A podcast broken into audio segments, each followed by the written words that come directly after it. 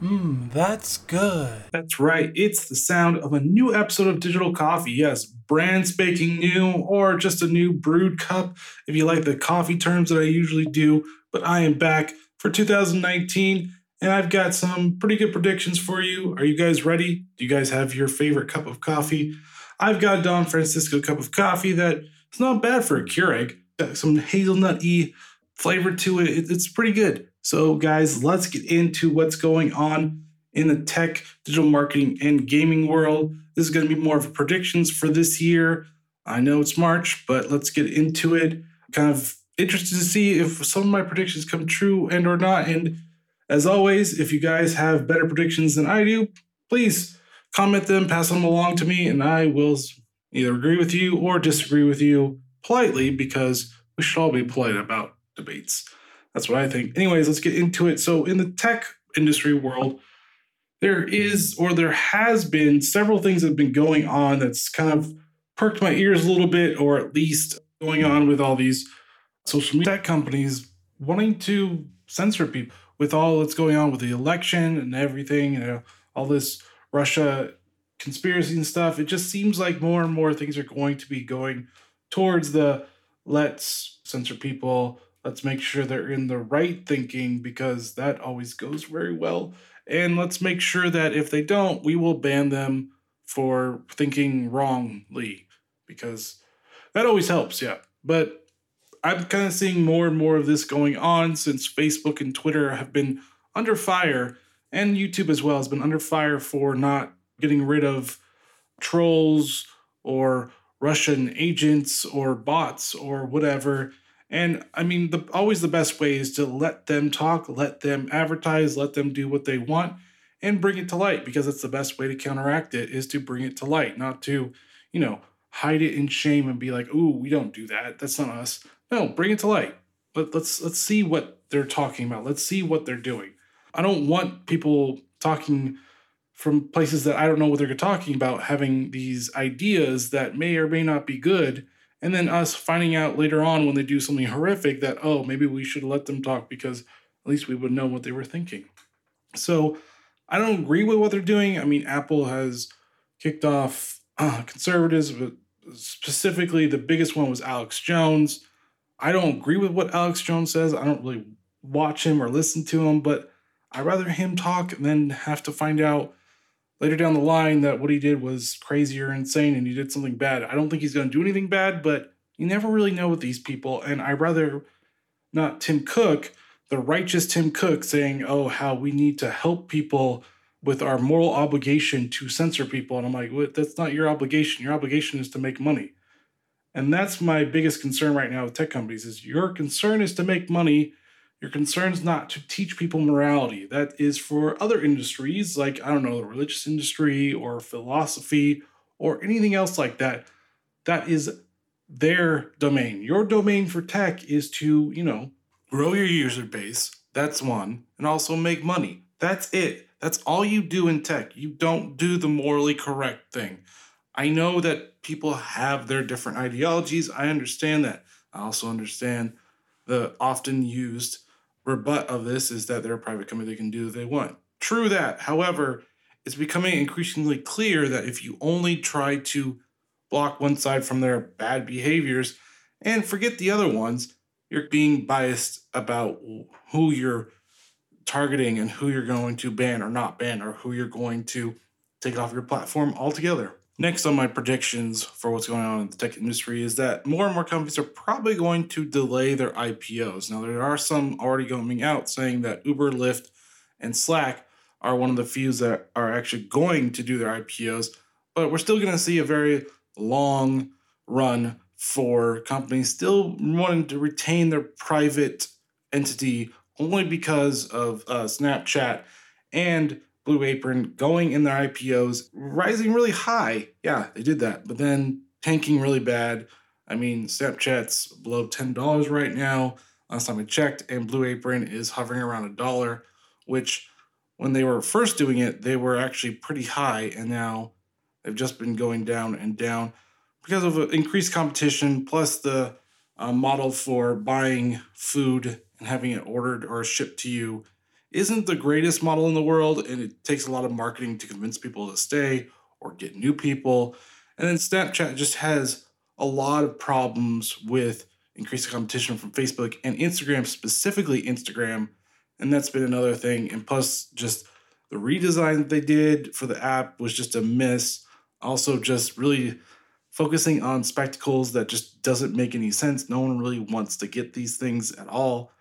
So there's that as well. Um, so we're going to keep on seeing this increased um, prolonging of tech companies delaying their IPOs, but we're still going to see a lot of high profile ones coming out this year as well. Another one of my predictions is that Slack will buy Discord. Now, I know you're thinking that's a little weird, and it is, but Slack is a startup that was focused on business communication. It kind of sprang to life, or it was this new revolution in hey, I don't have to email everybody. I can just send attachments, send gifts, and a bunch of different things with add ons or extensions through the app that I can do within this and have business meetings, voice calls, video calls all through it. And it kind of like shook Microsoft and all these other ones trying to do the same thing, going, oh, we didn't, we missed this part. And so it came to life um, probably about five years ago. Don't don't track me on that, but it, has been a little while since uh, Slack has been in the business communication business, but I kind of foresee it going, look, we've kind of conquered this. How about we try to buy partner first and then eventually buy Discord and get into that gaming one? Because they are very similar to each other.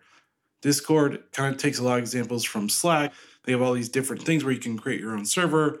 You can also add different channels, voice channels, or chat channels as well.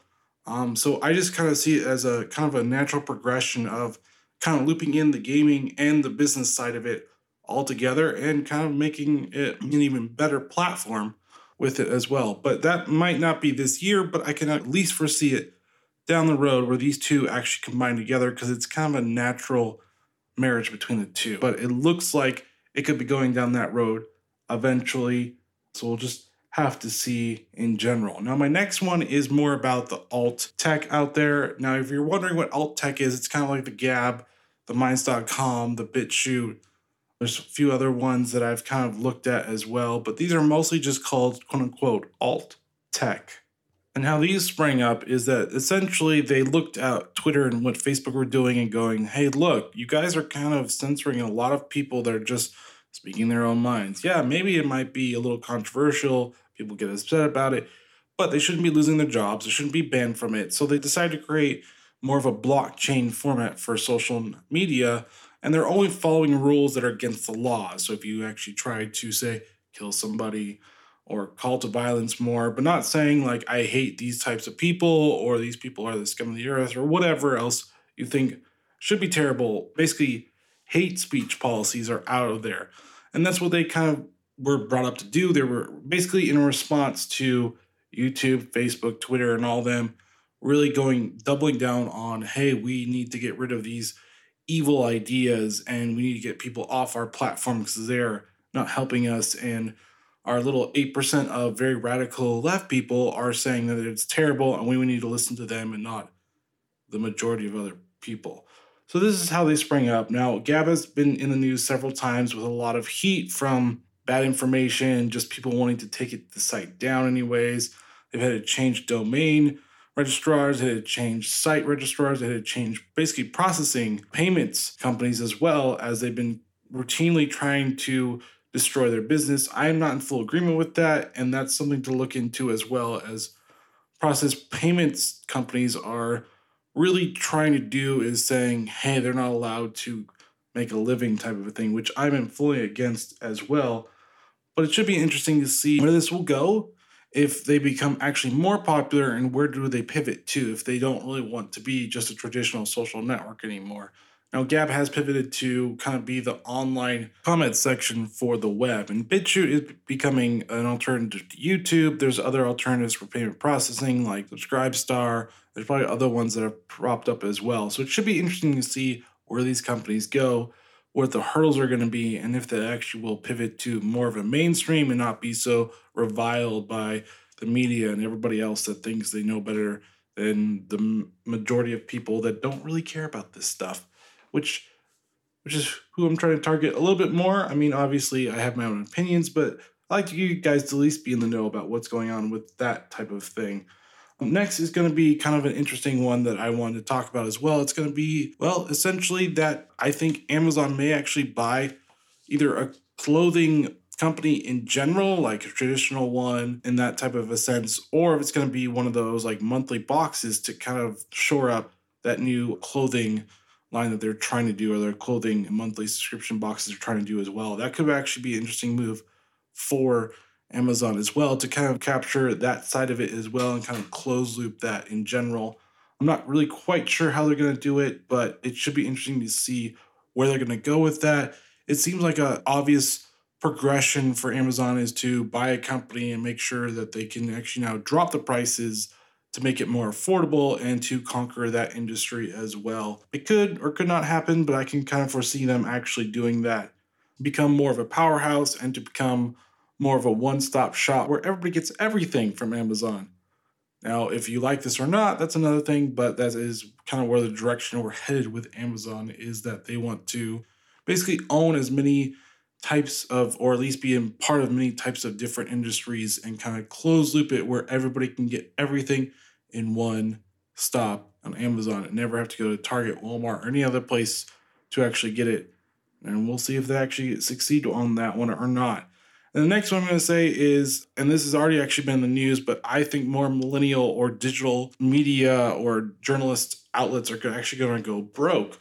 Now, we've already kind of seen this with Vice, Mic, and BuzzFeed, and even Vox kind of tanking pretty hard because they are basically only talking to a very small subset of the country or even of the world that actually subscribes to a very far left ideology. And most people, especially gamers, don't always agree with, actually, never agree on everything because we're all very different. And I can kind of see them really in the beginning, they were great because they hit a bunch of people and they thought they were doing something great.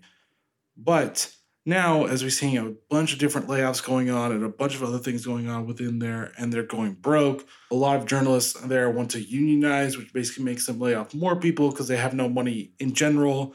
They're trying to find alternative revenue streams, selling cookware. I think BuzzFeed's trying to do that because of Tasty, which is one of their brands where they create interesting or really good looking food and so they're trying to find a way of monetizing or doing new revenue streams. So cookware is obvious, I guess, for them. But Vox has had trouble as well. I mean, Disney basically mothballed a bunch of money that they gave to invest in Vox, and Vox has not been doing very well. Plus, with Vox owning The Verge, and Verge did basically how to build your computer, and all the tech community was like, please don't build your computer this way. This is a terrible thing. Then they went to go copyright strike on a bunch of these tech people, and tech people are like, fair use, what are you doing? Like, you made this terrible video on how to not build a computer correctly.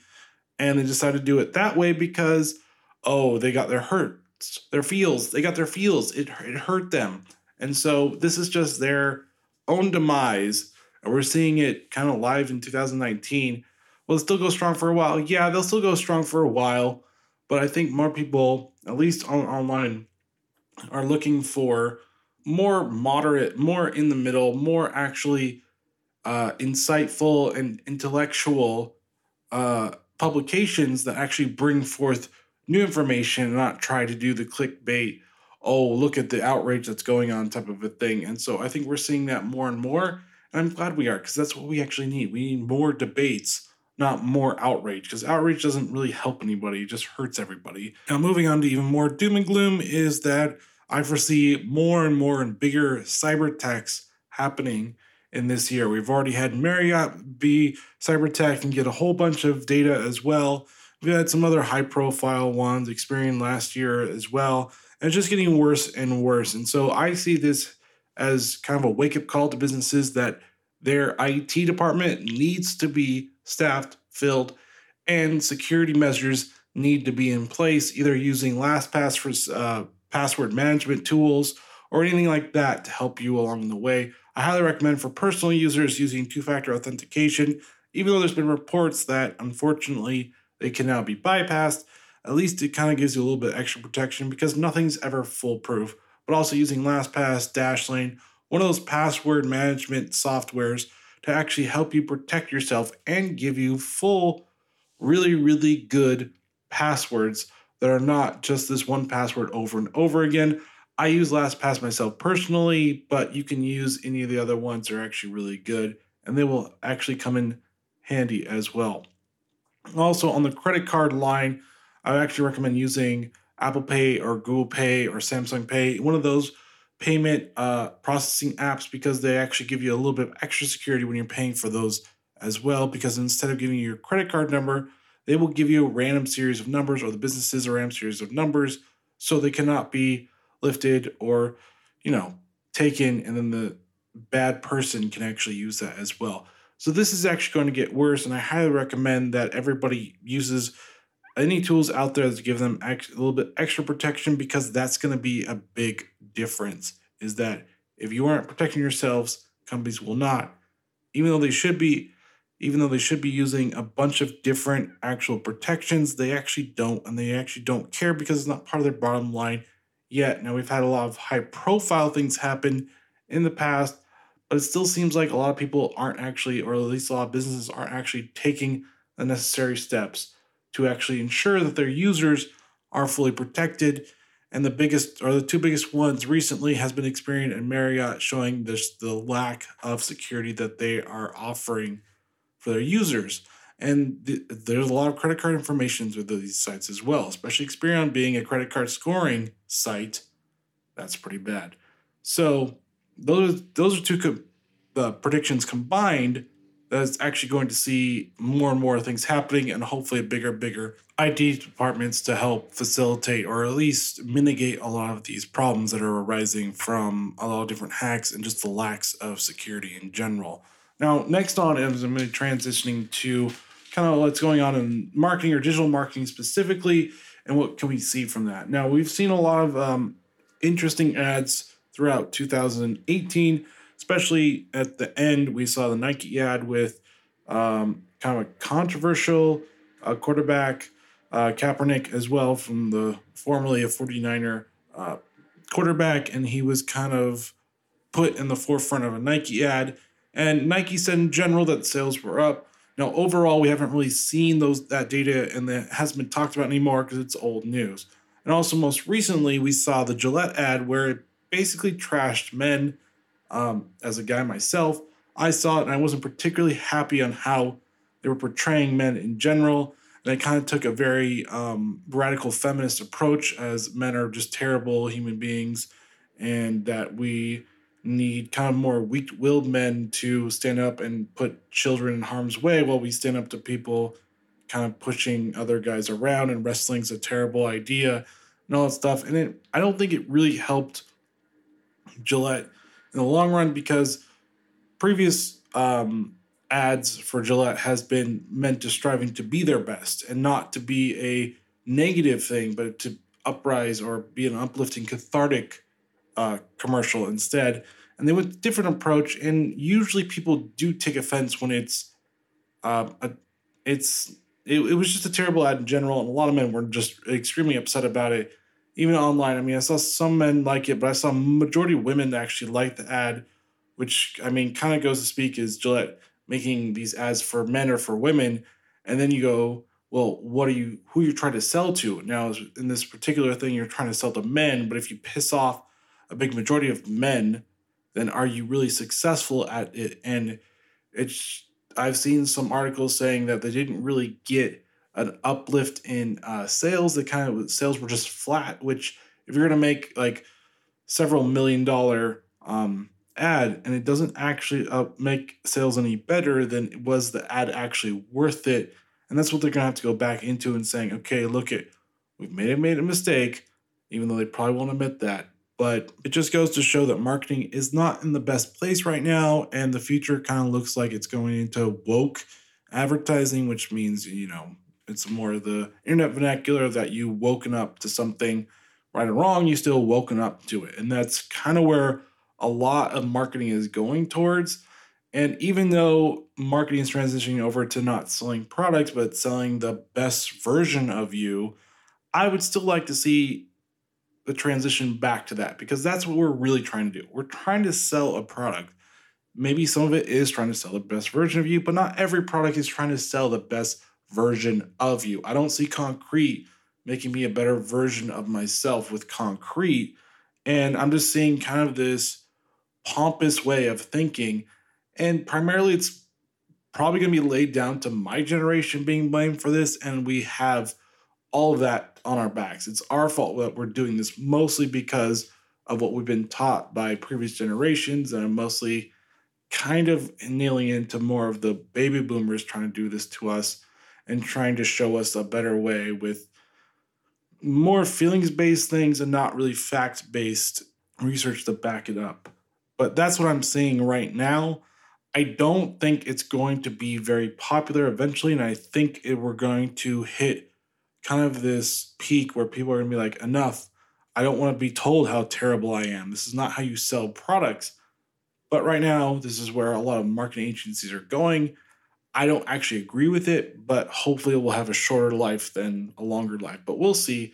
Um, content marketing, it kind of is not really the new thing anymore. And marketers are just trying to find a new thing. And this is what they've latched onto right now. Now, marketers, I want to say that not every customer is a monolith. And so you really need to understand your in general or your broad based customers, not your very small subsection customers because it's not going to go very well for you. And you're going to see very flat sales. And then your boss is going to be like, well, why did this not work? Why are we not seeing more sales? And that's going to be a major problem going down the line. Now, next on is I'm gonna, is basically going to be um, my next prediction, I should say, is going to be more about influencers and how um, niche influencers are going to be the biggest thing moving forward. Unfortunately, influencers or influencer marketing has taken kind of a hit because of a lot of controversies about influencers inflating their followers to actually get the deals that they want because uh, it's easier to get fake followers and say, hey, look how much reach I have. And then you really find out that it's much lower of a reach. And marketers are eventually or have finally woken up to, well, we need to actually have stuff in place to protect ourselves and not spend so much money. And that's where niche influencers has gotten into as niche influencers, smaller, less money to actually put forth, and they have a better connection to their audience, which actually helps with sales because Gen Z and my generation really, really like, or at least really, really listen to influencers. It's not so much TV commercials or anymore, or even actors, but it's influencers in different industries as well. So that is becoming more of a pivotal role in the marketing grand scheme of things. Um, it's the next phase because we start off with influencers in general and getting those big high numbers. But most companies are like, maybe we can actually spend a little bit less in the budget, get a little bit smaller, help grow their audience with them as well, which is a good partnership. It actually also shows that you care about the community and actually want the community to grow from within, and you actually take the time to help grow their user base as well. Next on my predictions for digital marketing is voice search. Now, voice search has been around for a few years now. The popular ones are Alexa and Google Assistant, with HomePod being a distant third, and uh, Cortana, well, I mean, Cortana is just being decoupled from Windows 10. This has been doing very well. But I actually foresee that soon, actually, in probably in a year or so, maybe a little bit longer, but at least we're going to see a bigger uptick in voice search with more and more people buying either the Google Mini, the Google Hub, Alexa, Alexa Dot, all the or Echo Dot, excuse me, all these other ones.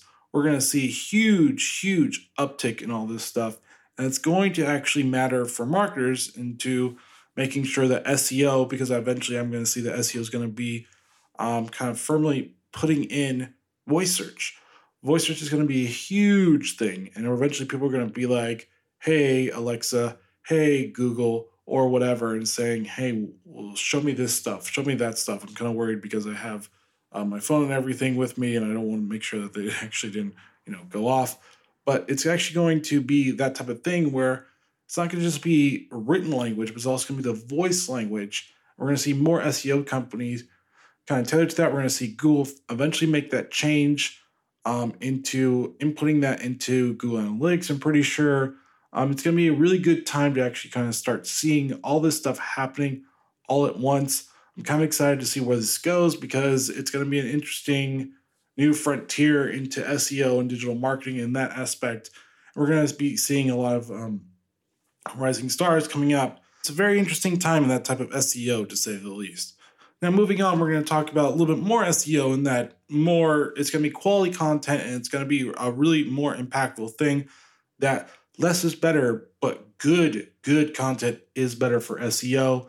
That means your pictures, that means your quality of content, which is written, voice, video. Any type of that is going to play a major, major role from for the time being or moving forward, I should say. It's not going to go away.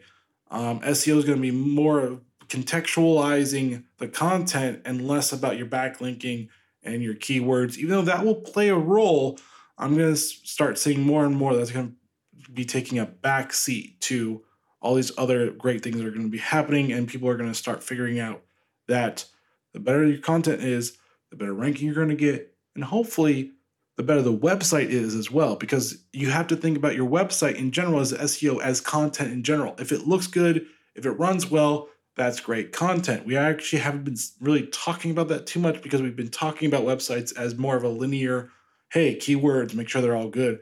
Hey, backlinks, make sure they're all good. But if you look at your website as a singular content piece and how can I make this content the best I can make it, we're going to start seeing some better websites that way. And most businesses don't look at it, especially small businesses don't look at it that way. They just look at their website as a portal to get visitors to watch or look at what they're doing. And that's not really the best way of looking at it. It is everything you put out on the web, website, and everything else is a piece of content. So make sure it's the best you can do at the time and obviously update it going along the way as well. And last on my predictions for digital marketing is that everybody's going to be doing video and live streaming. This is basically a no brainer from now on. Small businesses are going to have to figure out how to do really great video content in general. And there's a lot of great websites out there to help you uh, kind of boost that without actually knowing how to do a lot of this stuff. Um, one that I use that I'm not sponsored whatsoever, but I actually think it's a really great site. It's called Motion Array. It's motionarray.com. Um, they actually got some pretty good um, templates for you to use, super simple to use. Uh, it, there's a lot of great things for anybody who's anybody in what they're doing in different industries. Um, they got a lot of things for content for Instagram stories and all that stuff. It's just in lower thirds and a bunch of different things. It's just a really, really um, great site for actually doing that, especially if you just don't know how to video edit very well. You can find uh, people to actually do that as well. But if you want to, you know, dabble in it and not have to worry about um, creating all this extra stuff to make it actually top notch. This is a great site for you to go to. But back to that, um, live streaming is just going to be a no brainer. It's going to be, it's basically the next video when video kind of replaced pictures and et cetera, et cetera. So this is going to be the next frontier that companies are going to have to figure out how to do effectively. Some have, especially in the gaming industry, some have done quite well because you got Twitch, uh, YouTube Gaming, Mixer, a bunch of other ones. Shoutcast, I think, is another one as well. You also got Periscope and Facebook Live.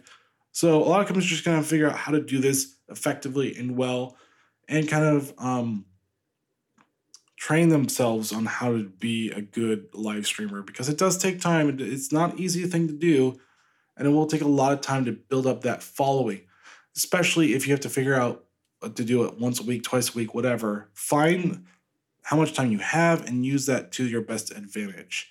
Now, moving on to gaming and my predictions in the gaming industry in general, um, I kind of see that uh, gaming and Gamergate or gaming journals and Gamergate in general is going to come full circle. We're kind of already seeing that in general with a lot of developers kind of going towards what gaming journalists believe and kind of listening to them more than actually listening to their own customers. And I think this is going to come full circle where gamers are just kind of tired of being you know, talked down to. We don't like being talked down to, so stop trying to make us feel like we're being talked down to. We are your customers. We should be the most important ones that you actually advertise to, and don't listen to the people that you give your game for free to to say, hey, review it, because they may help guide or at least tell the gamer if they actually listen to them what they if they should buy this or not. But your primary focus is the customer. And if you're not going after the customer's money, making sure that they are being um, treated well, then you're just losing a bunch of money because you actually believe the other side that doesn't actually buy your product but actually gets it for free and just reviews it maybe once and never plays it again or thinks it's too quote unquote hard as someone actually said that Resident Evil 2 is actually hard which I beat it when I was younger in 1998 when it first came out. Now I haven't actually played too much yet, but I actually really do want to get back into it because of other games. Because other games have taken my time away from actually playing it, but it is an enjoyable game from the little I played with it because I just remember it from the 1988 days, but a lot better graphics. Anyways, moving on to kind of gaming journalists actually destroying the gaming industry, or at least the games in general. And we kind of seen a little bit with a lot of these, like, oh no, Assassin's Creed has this achievement where you actually have to have a heterosexual relationship to pass on your DNA because that's nature, everybody. And they're all up in arms about it. And Ubisoft has to change it because stupidity reigns within the gaming journalists in general. I have no, I don't like most of them. Most on YouTube are fine. It's mostly the traditional ones where I'm having the biggest problems with. And they really need to watch what they're actually doing because they're ruining it for everybody else.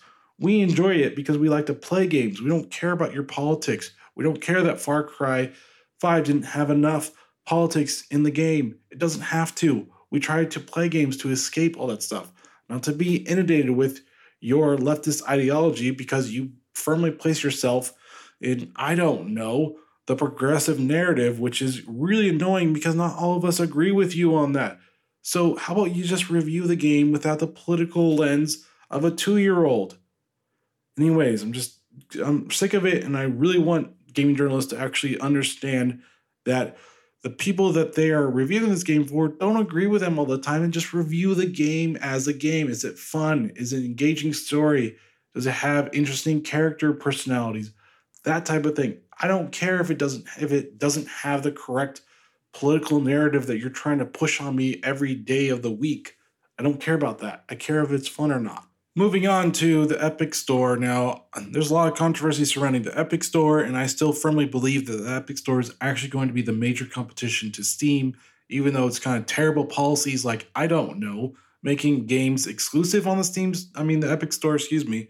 That's kind of, uh, it's kind of crappy, Epic. I mean, if you want to make sure that gamers want to use your digital distribution site, how about actually create the features that they want? Like, I don't know, reviews that's weird. You don't have reviews or a forums for people to, you know, figure out how to make your game work sometimes when they have problems on your own store. They have to go to Steam to actually do that. Why don't you actually make a better digital distribution site better than Steam? Because you actually haven't made one better than Steam. It's kind of lacking. You just decided to actually, hey, we're actually going to undercut Steam to actually get people to exclusively put it on Epic. Are you kidding me? And the businesses that are the publishers that actually are doing this, are you insane? If people don't want to buy your product on Epic, why don't you just still put it on Steam? Because that's where we actually go. Now, there's other ones like Origin, uh, Uplay, uh, GOG has actually a, a digital distribution site as well, and uh, Bethesda, and they all aren't that great. Uh, actually, no, I will say the GOG Galaxy is actually good because you don't actually have to use it if you don't want to. Insane, I know, it's crazy. Um, but the other ones are okay. They're not that great. I just I bemoan having to install all of these things just to get a game to play. I mean, I remember when I bought a, a Ubisoft game on Steam and I still had to play it through UPlay. So I had to open up Steam and then UPlay had to open up just to play Ubisoft's game. And I'm like, why is there this thing where I have to load or actually have two programs running in the background just to play one game? It's insane. But Unfortunately, I do think Epic Store will be the major competition for Steam. Uh, how they do it is, well, is another thing. And I hope publishers don't actually fall into this, ooh, we get more of a cut if we make it exclusive.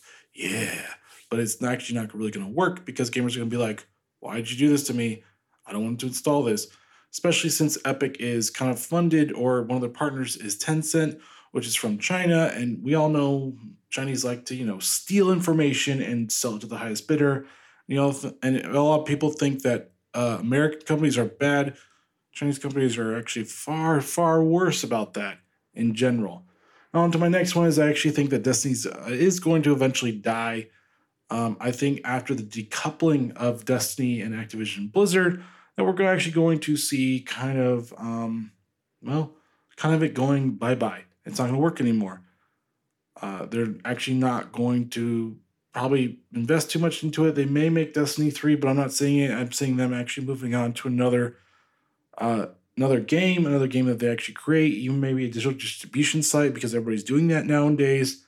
Um, but I am actually going to see um, that happening. And then Division 2, which is coming out next week, or actually, no, excuse me, this week on Friday, um, is actually going to be better than the first game. It's still going to have its kinks, it's still going to have its limitations, because let's be honest with you, loot shooters are actually not as fun at endgame content. Actually, it's pretty terrible. Anthem has that problem, Destiny 2 had that problem, and I'm saying Division 2 is going to have that problem. I'll actually talk about uh, the problems with loot shooters in the next in an uh, in a future episode of Gamers Cafe. But right now, but Division Two is actually going to be a, a pretty good game from the lessons that they've actually learned.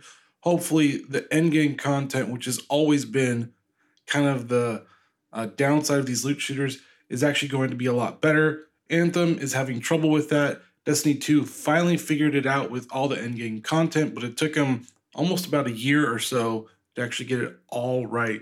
I am looking forward to be playing uh, Division 2. Uh, Ubisoft actually has a good track record of making games that need a lot of work and then actually bring them back to, hey, this is an enjoyable game. So I'm actually looking forward to what they've learned from their lessons from the first division to this new game, Division 2. So it does come out in a few days. So actually, no, it's it's today. Uh, it comes out today. I'm sorry, it actually comes out today. Woohoo! So yeah, this it should be fun. Loot shooters can be fun, but they also can be a very grindy experience at the same time.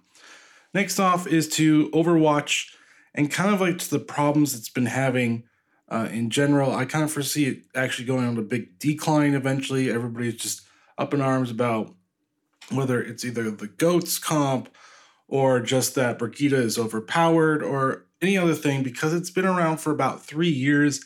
It's a game that's you know, had its peak of popularity and people are looking for other games to play. They might come back to it every once in a while. I do every once in a while, but I don't play it to the extent of that I used to play it. We'll see what Blizzard can do with uh, the changes they're implementing and what else they can do to kind of bolster up their player count and see if they can do some interesting updates and kind of keep a balance between making sure the pro players are getting what they need and also everybody else because usually the people playing these games are everybody else. And there's a very small minority of people that are really good. That's just how most games are played. The masses play it, but they're not as good as the pro players, type of a thing. But I will say that, and this is on to my next thing, that we have to give a lot of credit for Overwatch kind of catapulting esports into the mainstream. And I see this happening more and more. And actually, it's going to be hitting prime time soon. I'm going to start seeing um, just channels actually trying to implement esports into their sports lineup, like ESPN, um, NBC, Fox. You're going to start seeing this more and more. I'm kind of projecting that probably more towards the end of the year, you're going to start seeing other sports broadcasts finally be doing this, having a lot more um, experts on the esports scene and not like relegating it to just Twitch. But I feel like Twitch is going to be the powerhouse for this in general. Next on my predictions is uh, VR is going to die. Uh, I've already seen this with Valve actually cutting their VR team, and you're going to see this more and more. The problem with VR right now is that there just isn't enough killer games. It's re- still really expensive, and most people aren't actually jumping into it. I'm not jumping into it. I've always said on this podcast that AR is the future, or a mixed reality AR and VR is the future, just not a standalone VR um, unit. Plus, you got other obstacles to fix on the VR, like nausea, just feeling headaches and stuff after playing for a while. Um, so there is a lot of issues with VR that these developers have to fix, and I don't really foresee them fixing these. Um, VR could have other uses, but right now for gaming is kind of dead. Uh, I don't see a lot of big publishers actually publishing things for VR, uh, and I don't see this anytime soon. One of the few games is actually pretty good is that saber beat game with your you know your little lightsabers and you cut in different directions, and that's one of the few games that are actually good. Next, one of my predictions is unfortunately the gaming industry is going to go through a either a depression. I don't know how large depression is, but it's going to go through either a small or a big depression. We've already seen this with Activision Blizzard. laying off about 800 employees. EA's laid off a bunch of employees. ArenaNet, who makes uh, Guild Wars 2, has laid off a bunch of employees. Last year, Telltale Games just completely closed because they just weren't getting enough money, and it was a shock to everybody. So we are seeing a lot of different um, medium and big publishers cutting jobs and making sure that their bottom line is going to be profitable, especially if you're in the public trading scene. You always need to be profitable, even though it's not really that um, realistic. So we should be seeing a little bit of a, a depression, not because of just profit margins, but just a lot of games are tanking. Battlefield 5 has not done well. Anthem has not done well. The reason for that is mostly because there's been a lot of bugs. There's a sound bug that I actually ran into several times. The loot drops for Grandmasters and Legendaries are very light, and PC players are just really upset, or just people that bought Anthem in general are just really upset about that. Even though Call of Duty has done relatively well, it's just not as popular as it used to be. And Fortnite in general has just taken a large piece of that pie away from a lot of these developers because it is free to play. Now, luckily, Respawn has actually done a really good job with Apex Legends, and it's uh, different enough to actually be a competitor to Fortnite and PUBG, even though PUBG is kind of losing its popularity. Not a lot of people have been playing it as much, and we have Apex Legends and Fortnite battling toe to toe for the you know piece of pie for the player base. And I think those are going to be the two main rivals for battle royale games. It's not a bad game. Apex Legends is actually fun. It's a fun game to play with friends, and it's just a good all-around experience. There's very few lag issues. It just plays really well, and it's based off of Titanfall 2, except without the mechs. So if you haven't tried it out, I highly recommend you try it out. It's a fun game. It's free to play, so you have nothing to lose. And that's kind of what I see kind of in the gaming side of things for predictions. I'm hoping that the depression is not going to be too long but I do foresee it from all the layoffs that's been happening and just the sales have been down for a lot of high profile games that should have gotten a lot, a lot of sales, and it just hasn't converted to that. But, anyways, I want to move on to what I'm actually going to be doing for Digital Coffee and what the new episodes are going to look like. I'm going to be splitting up and having Digital Coffee talk about tech and digital marketing, and then having Gamers Cafe talk about gaming specifically. And it's always going to be on Fridays. It's going to be a new episode each Friday and so you guys can it over the weekend, or you can it over the week if you kind of don't have time during the weekend and you have a long drive, you know, for your commute because it happens. I'm, I live in California; it happens all the time.